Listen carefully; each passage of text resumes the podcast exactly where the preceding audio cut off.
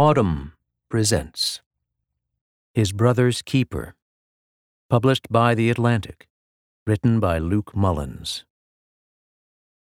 It was an early Sunday evening, July 2nd, 2017, and T.J. Smith, the chief spokesman for the Baltimore Police Department, wanted a plate of Maryland crabs.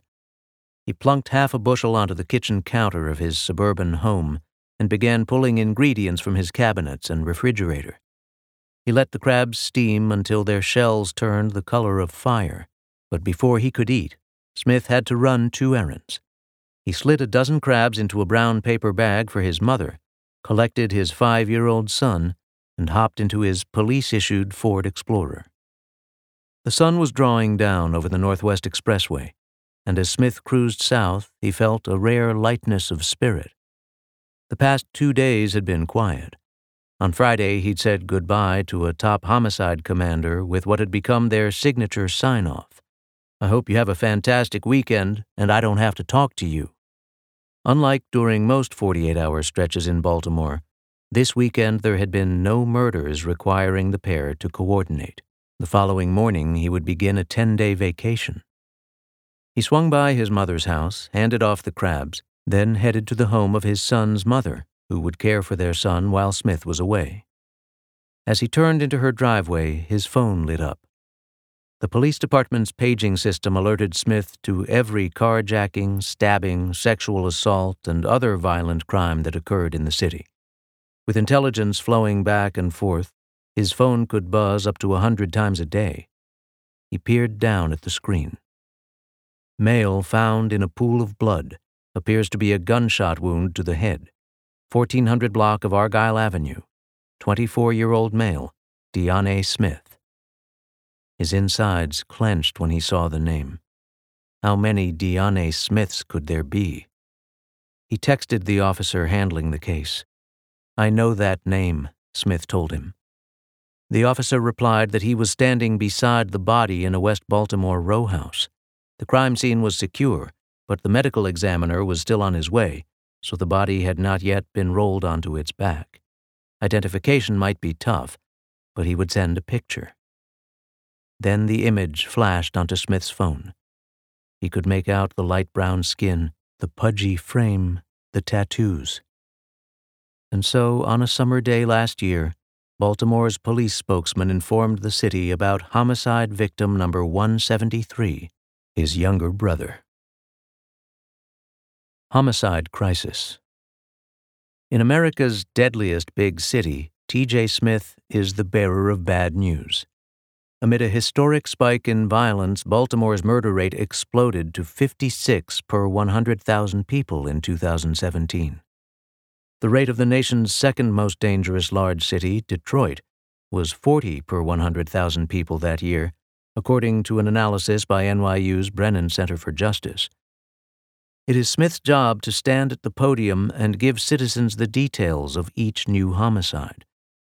His broad shoulders and thick frame project authority, and he takes care to dress in a manner that reflects the gravity of his task.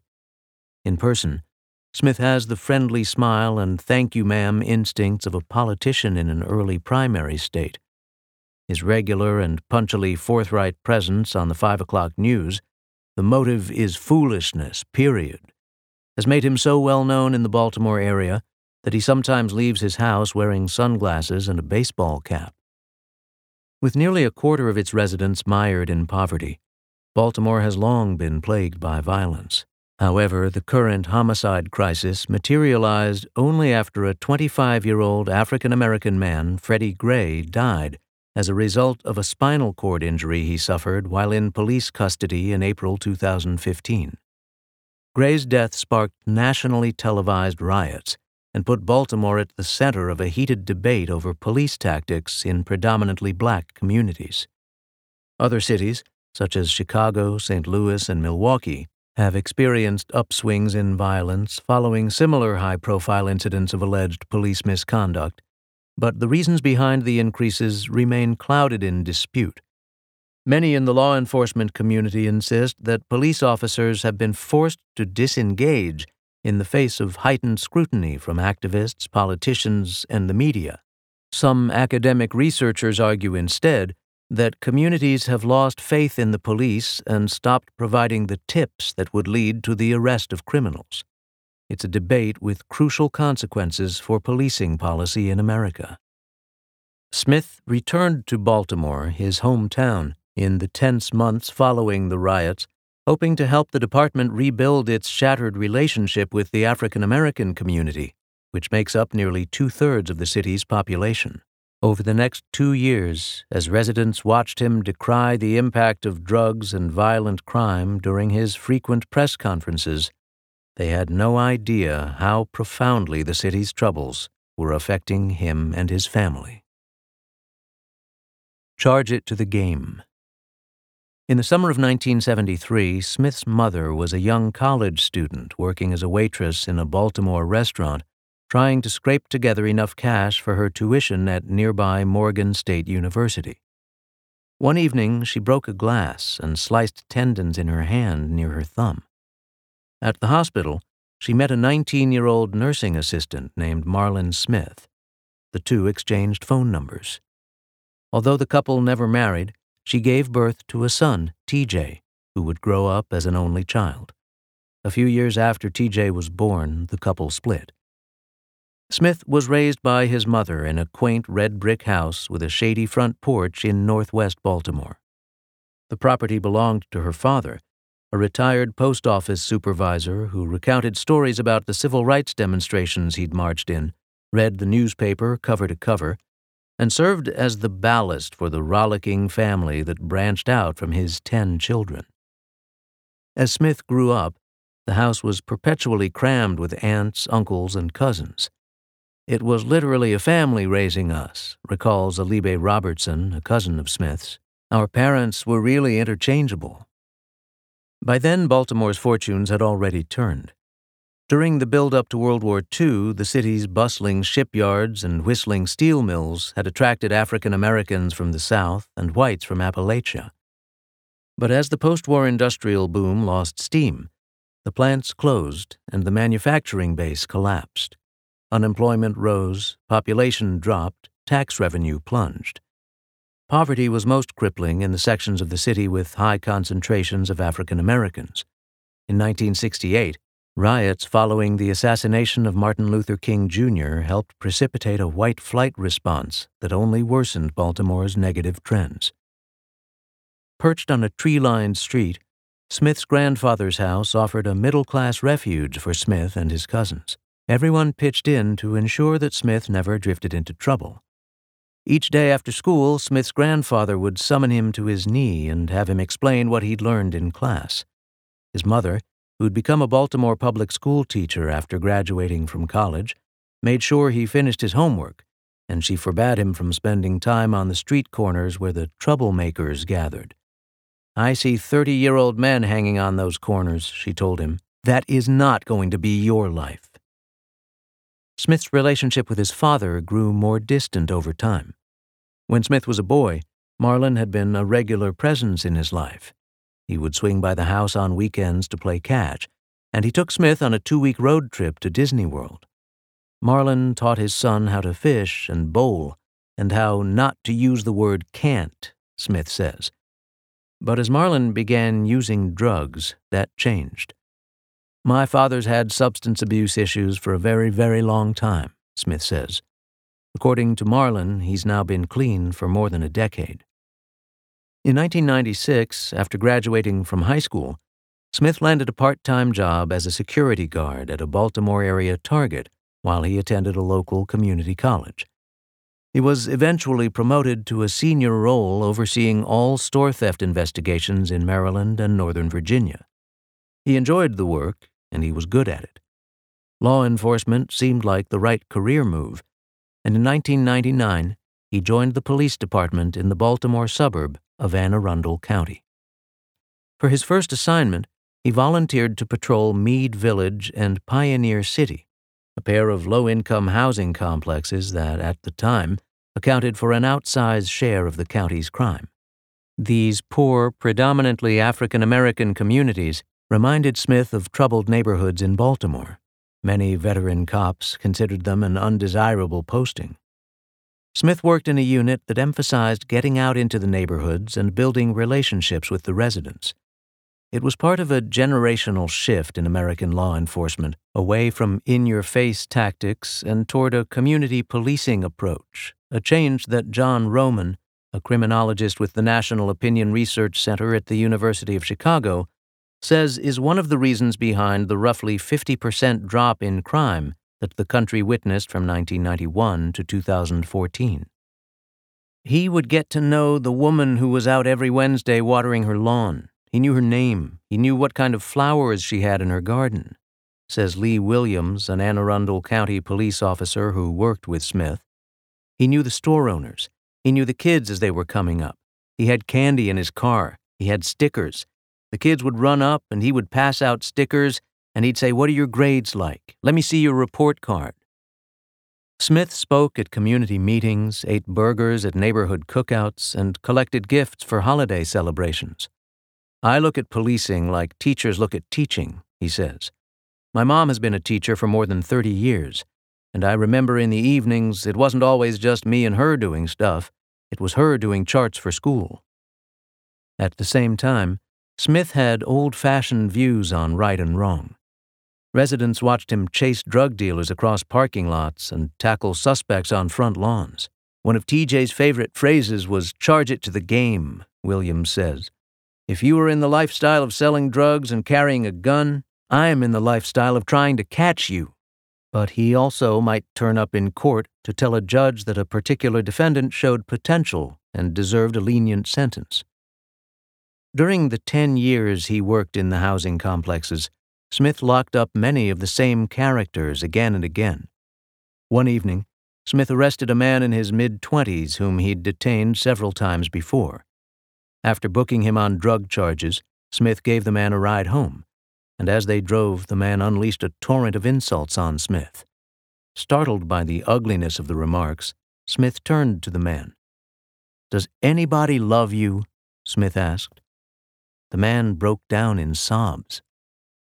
In that moment, Smith could see the reservoir of pain beneath the swagger of a hardened criminal. He didn't have a mother, Smith says, didn't have a father. It was a hurt Smith came to recognize in many of those he arrested. On another occasion, Smith was on patrol with Maurice Price, a community safety director, when they ran into a teenager who had been loitering on the same corner wearing the same street clothes for several days. Do you have a tie in your closet? Price asked. No, the teenager said. Why not? Smith replied. Because I'm not going anywhere. Smith and Price began collecting old neckties from their colleagues and invited the neighborhood's young men to a meeting at the community center. When the teenagers arrived, Smith and Price passed out the neckwear and demonstrated how to tie a Windsor knot. Although anti police sentiment kept some would be participants away, the gathering soon evolved into a weekly program called Ties. At subsequent meetings, Smith and Price showed the young men how to write resumes, complete employment applications, and comport themselves during job interviews. While some of the teenagers couldn't escape the drugs and the crime, others went on to lead productive lives, and Smith felt good about that. Occasionally, though, he worried about all the time he devoted to the young men of Meade Village and Pioneer City. After all, Smith had another troubled adolescent in his life, one who was back in Baltimore. The same cloth. Around 2001, as Smith was beginning his law enforcement career, his father gave him some big news. Smith's half brother and half sister, then nine and ten years old, were coming to live with their father. Smith was stunned. Until then, he had known almost nothing about these two children. Marlin had mentioned them only in passing and had never introduced them. In the 1980s, Marlin had been working as a handler for the K-9 unit in the Maryland prison system. While there, he'd met a fellow corrections officer, a white woman, and they'd had two children together. Dionne, a boy, and Korea, a girl, had been raised by their mother in East Baltimore. But now, according to Marlin, she had determined that she could no longer properly care for them. Baltimore had deteriorated further since Smith's childhood, An epidemic of crack cocaine had aggravated a still unfolding heroin crisis. In the most desperate sections of the city, addicts lined up at intersections to buy drugs, and street gangs battled for control of the trade. Baltimore recorded more than 300 murders a year from 1990 to 1999. In a frantic attempt to reduce the violence, the city adopted a zero tolerance policing strategy that according to a 2016 report by the U.S. Department of Justice, encouraged officers to make large numbers of stops, searches, and arrests, even for small time infractions like loitering. Police targeted poor, predominantly African American neighborhoods where drugs were most entrenched, and their skull cracking tactics and outright abuses created a bitter rift between the department and the citizens its officers were sworn to protect. The thinking went if you raid more drug houses, if you arrest more drug dealers, more, more, more equals better, says Fred Bealefeld, who started as a Baltimore cop in 1981 and served as police commissioner from 2007 to 2012. But the strategy had a price. More was not necessarily better. It de emphasized the compassion, the understanding, the listening, the skills that good police need. It was in one of these troubled communities in West Baltimore where Smith's new siblings came to live. Smith was excited to meet them. His sister, Korea, was a rail thin sports nut who liked to shoot hoops with the boys. Her younger brother, Dionne, was gentle and soft hearted. He preferred to stay inside with his Pokemon cards and video games. Neighborhood kids poked fun at his short, pudgy frame. They nicknamed him Andy on account of his resemblance to Andy Milonakis, the chubby star of the eponymous MTV sketch comedy show. The children's light skin came as a surprise to Smith, but he was immediately taken by Korea's smile and Dionne's laugh. And he felt it was his responsibility to give Korea and Dionne the guidance that West Baltimore wouldn't. He took them out to eat at restaurants, and he invited them to his house in the suburbs for popcorn and scary movies. He sat them down for talks about doing their homework and staying away from troublemakers. Once the three piled into a megabus and traveled to New York City for a weekend of sightseeing. We come from the same cloth, he told his new siblings. I know that you're in an environment that is not conducive to, you know, everyday life but understand that it's possible to do more than just this. Time out. The truth is, Smith's brother and sister were facing hardships far greater than even he understood. About a year after moving in with Marlon, Korea saw her first dead body, the bloated remains of a middle aged drug addict slumped in the entrance of the vacant house next door. Around the same time, Marlon, who had been injured in 1991 during a prison inmate attack, fell into a depression and relapsed into a cycle of on and off drug use that lasted several years. Korea remembers one winter when the house got so cold that she and Dionne would sometimes sleep together, shivering in a single bed with their pet Rottweiler Max at the far end of the mattress to keep their feet warm. Food was the most urgent priority, according to Korea, now and then a neighbor might offer a meal. On other occasions, the children would wait until Marlon slipped into a stupor and lift cash from his pockets. Although Korea says Marlon did the best he could and remained a good father even during his periods of struggle, she and Dionne eventually found new ways to earn money. As they entered their early teens, Korea and Dionne began working as lookouts for local drug dealers making $30 a day by loitering on the street and hollering time out when they spotted a cop car. Before long, they were selling crack and heroin themselves, though not using it, and getting a cut of the proceeds from their supplier.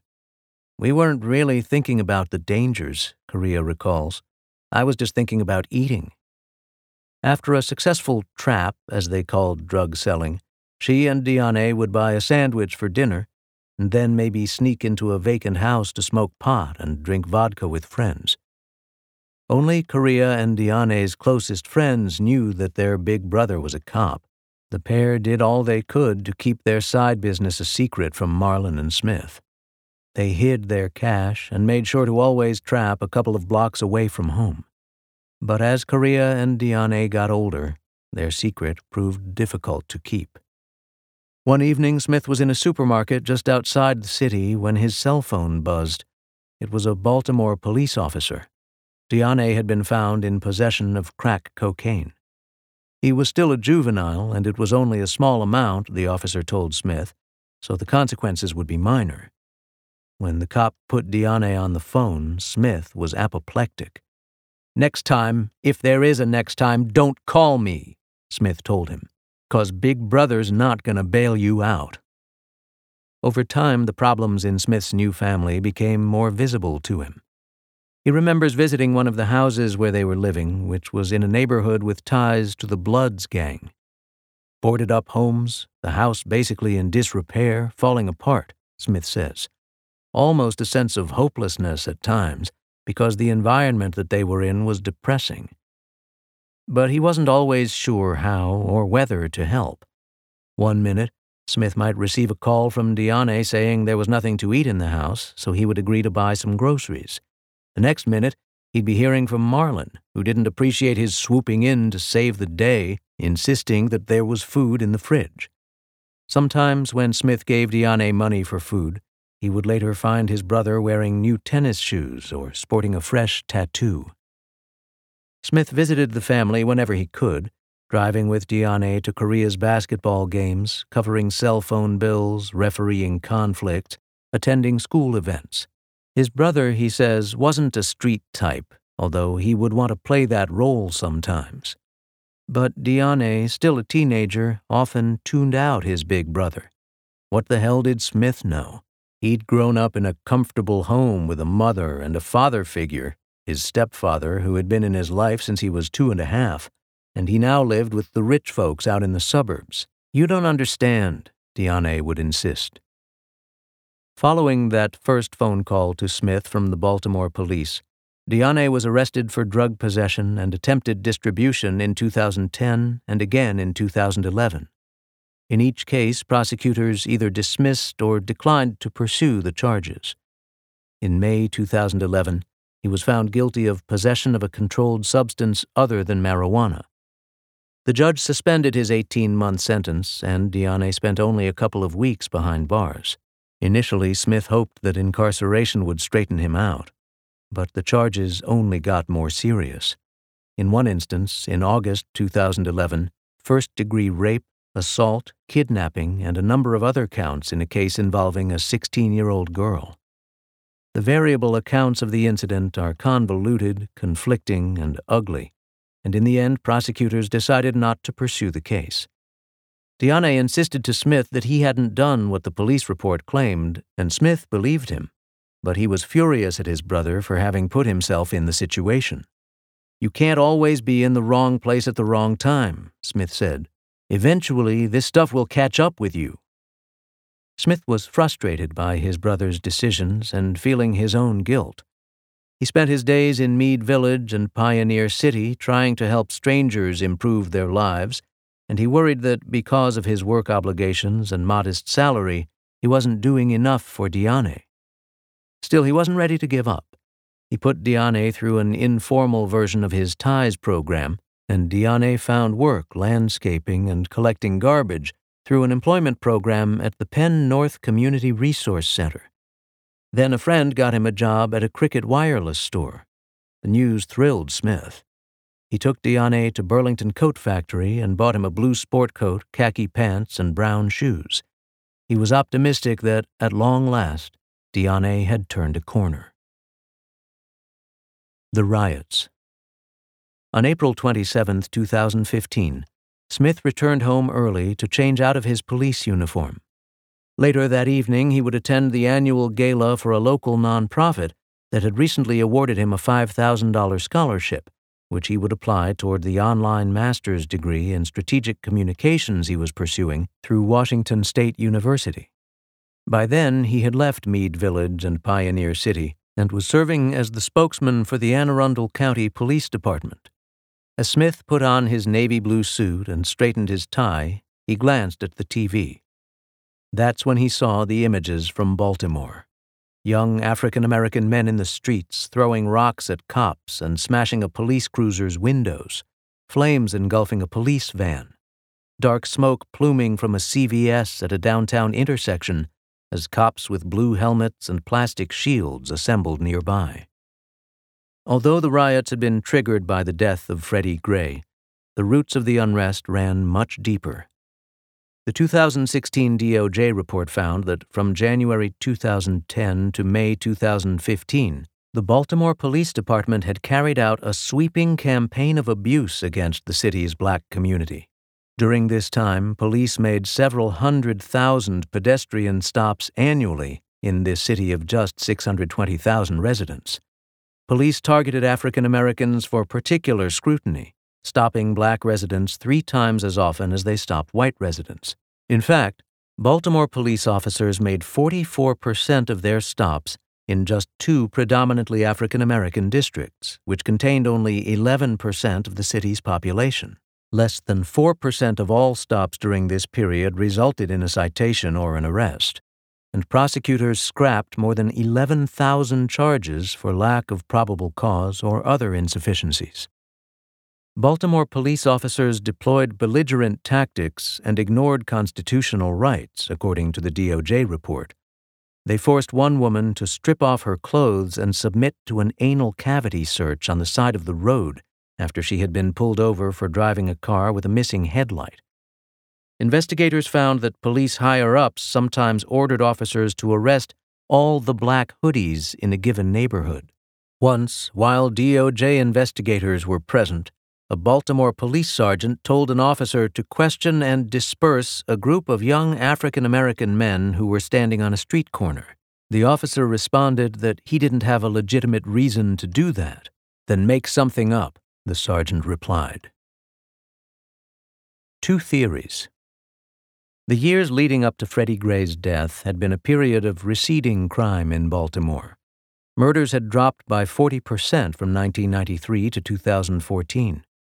After the 2015 riots, however, violence surged.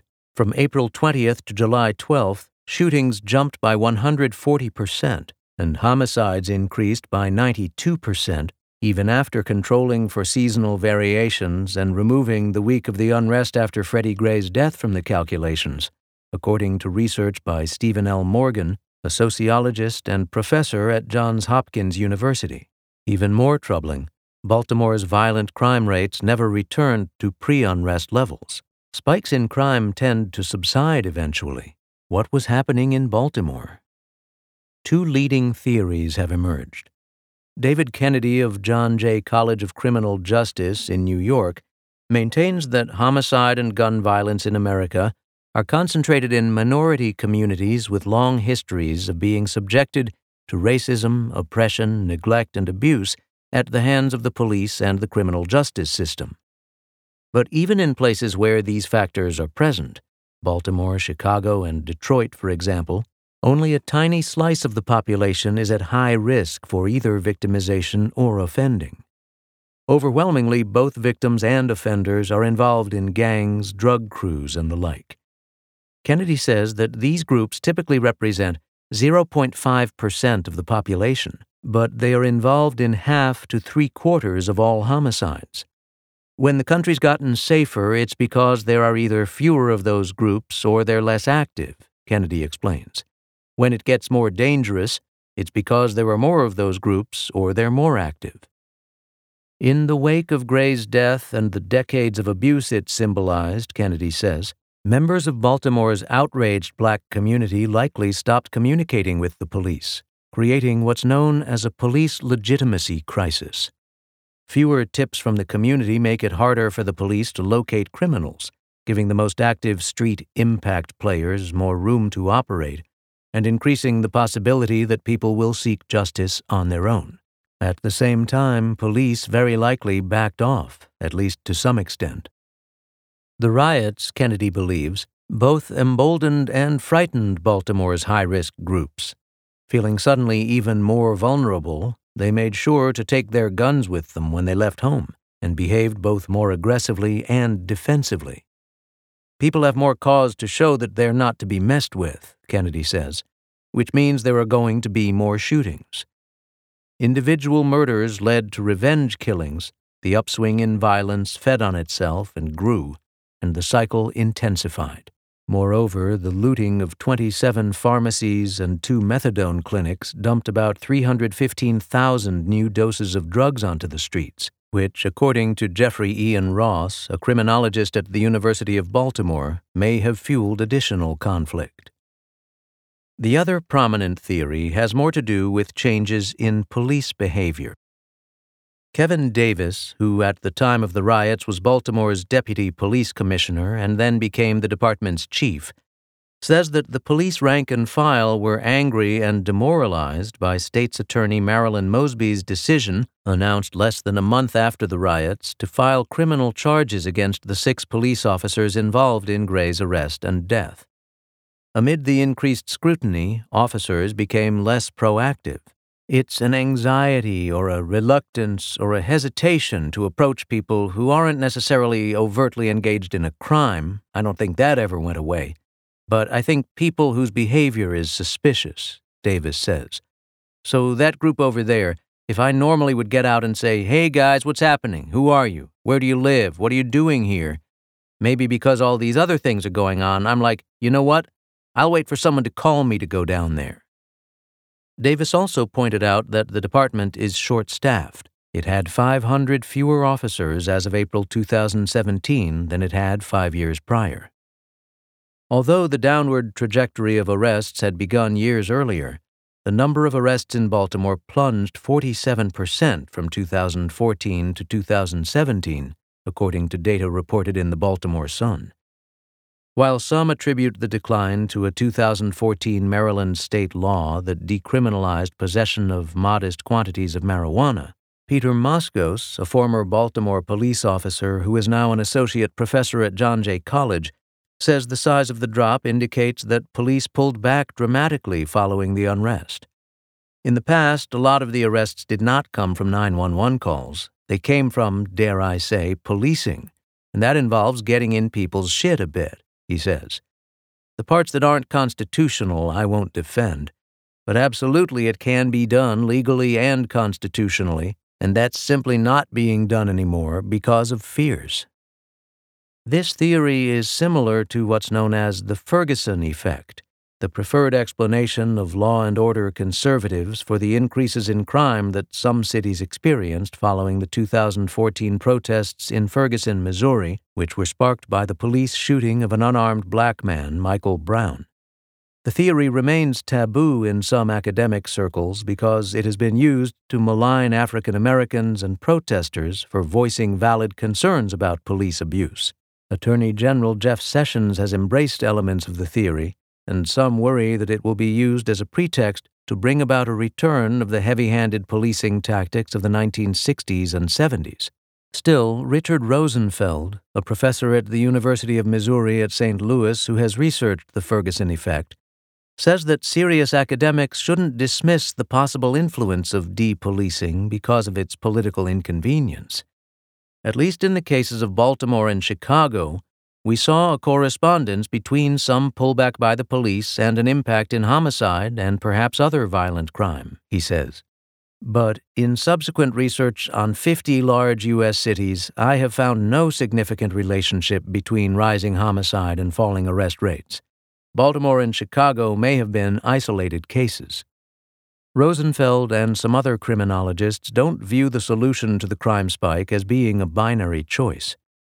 Mark Kleiman, a crime policy analyst at NYU's Marron Institute of Urban Management, cites Baltimore as one of the clearest cases where a catastrophic breakdown in police community relations combines with a sheer decrease in police activity to produce a vacuum in crime control. This can be spun as somehow being the fault of community activists who criticize the police, or of prosecutors or the Justice Department scaring the police out of doing their job. But the bottom line is that police misconduct plus community rage leads to more unsolved homicides, and more unsolved homicides lead to more homicides. Get TJ up here. A few days after the Freddie Gray riots, Smith stood outside the charred CVS in downtown Baltimore. He had come to make sure that the county officers who had responded to the unrest had the resources they needed. As he walked past protesters and TV news crews, Smith struggled to make sense of it all. There had been at least 285 businesses damaged, 250 arrests, 150 vehicle fires, 60 burned structures, and 20 injured police officers. Smith's hometown was in crisis, and he wanted to help. He would soon get his chance. Two months into the post riot crime wave, Baltimore Mayor Stephanie Rawlings Blake fired the police chief and installed Kevin Davis in his place. Before Baltimore, Davis had recently run the police department in Anne Arundel County, where he'd worked closely with Smith. From his new position, Davis faced the overwhelming task of implementing sweeping reforms, including rewriting use of force policies, imposing new restrictions on how and when officers can engage with suspects, and providing additional training on how to interact with protesters, youth, and people with mental illness. These reforms were later mandated by a consent decree agreement, a blueprint for changes to law enforcement practices filed in federal court with the DOJ. But on a more fundamental level, he had to rebuild the devastated relationship between the police and the African American community. Davis pledged that his department would treat residents with the dignity they deserved. It's not an enforcement relationship, he said during a news conference. It's a service relationship. But to convince the still traumatized city that he was serious about change, he needed to find the right public face for his effort, someone who appreciated the balance between vigorous policing and respect for citizens. The first thing I knew I had to do, Davis says, was get TJ up here. On February 22, 2016, Smith arrived at a West Baltimore intersection, not far from where he'd grown up, to address the TV cameras and reporters gathered along a stretch of yellow police tape. Up the street, a fireman removed the hose from his truck to wash blood off the pavement. In the early afternoon of that bright, mild day, an 82 year old man and his 90 year old sister had been crossing a busy street when they were shot and wounded by stray bullets. Really, there's not any words to describe how ridiculous this is, Smith told the reporters. And realistically, you know, those of us who know this city, bad guys do bad things, and people that get themselves involved in the game know the risks that come with that. But at the same time, there are rules of engagement, and elderly people are off limits. He went on. We're talking one o'clock in the afternoon. So, the bad guy, you should do the manly thing for once and turn yourself in. It had been only six months since Smith had taken over as the head of the Baltimore Police Department's Media Relations Office, but he'd already emerged as an unusual figure in his field. While police spokespeople in other cities preferred just the facts restraint, Smith used candid language to express his disgust, as if he were just an ordinary citizen angry about the news. May 27th. A 41 year old elementary school aide is shot and killed while getting in her car in North Baltimore. This is the woman you want as your neighbor, the woman you want in your community, Smith said, and some coward guns her down at 7:30 in the morning. June 7th. A 47 year old father is shot and wounded by his son while inside a West Baltimore church during a post funeral meal in honor of the father's other son, who had been shot and killed weeks earlier. I really can't even describe how unnecessary and senseless this situation is, Smith said. There's still food on the table inside. June 25th. A 23 year old rapper is shot to death in northeast Baltimore after attending a charity basketball game to help end violence. The eerie irony that should just absolutely tick all of us off collectively is that he was leaving a peace rally, Smith said. This revolving door of death is something that's despicable. Smith worked closely with the organization Mothers of Murdered Sons and Daughters United to bring media attention to cold cases. He teamed up with the popular local radio host Clarence Mitchell IV to create BPD Case Files, a program that explores a different unsolved murder each episode by interviewing one of the victim's family members.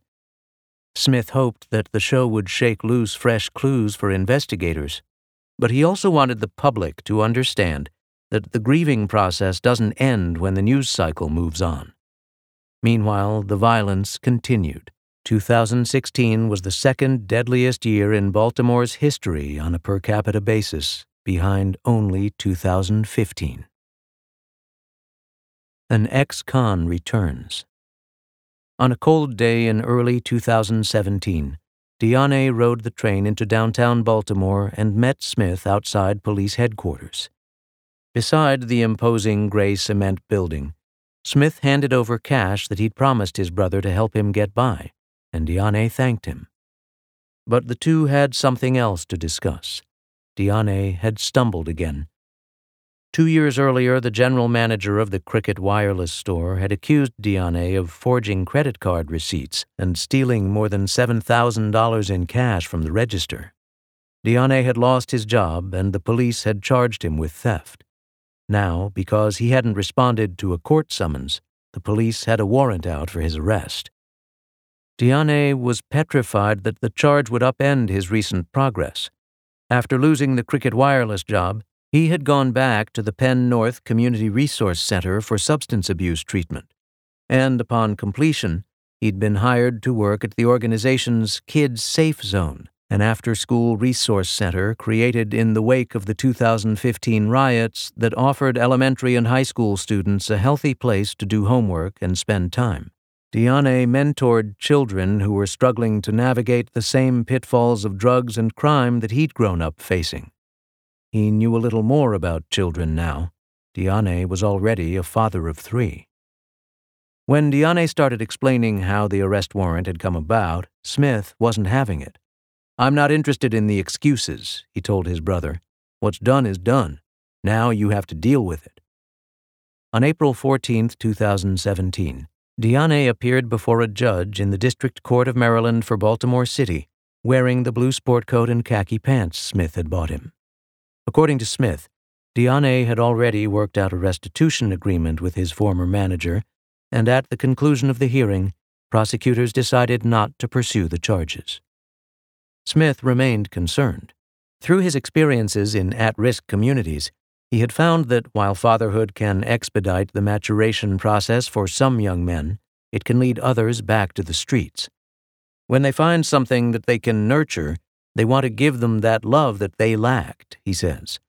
But they also want to provide them those things that they lacked too, which is a deadly combination, because that can put you out there on the wrong path and an old friend had resurfaced in Dionne's life. Terrell Gibson, a 21 year old convicted drug dealer who'd grown up with Dionne in West Baltimore, had been released from prison the previous December after having served 18 months for a stabbing on a public bus. As children, Dionne and Korea used to stick up for Gibson when the bigger kids in the neighborhood had picked on him. Now that Gibson was out on probation, Dionne wanted to help him get back on his feet according to Erica McLeod, Dionne's close friend and a former substance abuse counselor at Penn North. McLeod says she and Dionne suggested that Gibson enroll in a housing program at Penn North, one that would involve random drug testing. Gibson refused. McLeod was unsettled by Gibson. She wouldn't bring her daughter around him. She was even more troubled about what the ex con's presence meant for Dionne. One day in the summer of 2017, McLeod stopped by Dionne's apartment earlier than expected and made an ominous discovery. She says that Dionne's bed was covered in pills which he was putting into vials. He admitted to her that he'd invested his paycheck in drugs, and although she can't be 100% sure, she came to believe that he had partnered with Gibson. A week and a half later, Dionne was dead. No end in sight. Three days after his brother's killing, Smith was at home when he received a call from Commissioner Davis. Reporters had been reaching out to the department for comment on Dionne's death. The commissioner hadn't said anything so far, and he asked for Smith's input about how to handle the inquiries. Smith had already announced the news in a Facebook post. A coward with a gun entered my brother's apartment and shot and killed him but he felt it was important to address the people of Baltimore face to face. I'll be in in an hour, Smith responded. Instead of wearing his usual jacket and tie, he arrived at police headquarters in shorts and a polo shirt. After receiving hugs from his colleagues, he changed into a pair of jeans and took a seat at a table in the conference room where the media had gathered. Unlike the many dozens of press conferences he'd organized during his two years in the job, this one wouldn't be live streamed on the department's website. Today, Smith wasn't the spokesman for Baltimore's beleaguered police force. He was the brother of a murdered man. I hope that people can connect and relate, and more importantly, do everything they can to stop the violence. Nothing that I'm saying is any different than I say with any other person who's fallen as a victim of crime, Smith told the reporters through occasional tears. He went on, As I often say, the day of the funeral doesn't end it for families. This goes on forever. There are children now without a father. Shortly after the murder, police used security camera footage to identify and arrest Terrell Gibson for Dionne's killing. Commissioner Davis told reporters that investigators were working to determine the motive. The case is scheduled for trial in September. The public defender representing Gibson would not comment on the case. When Smith returned to work, he found piles of condolence letters in his office.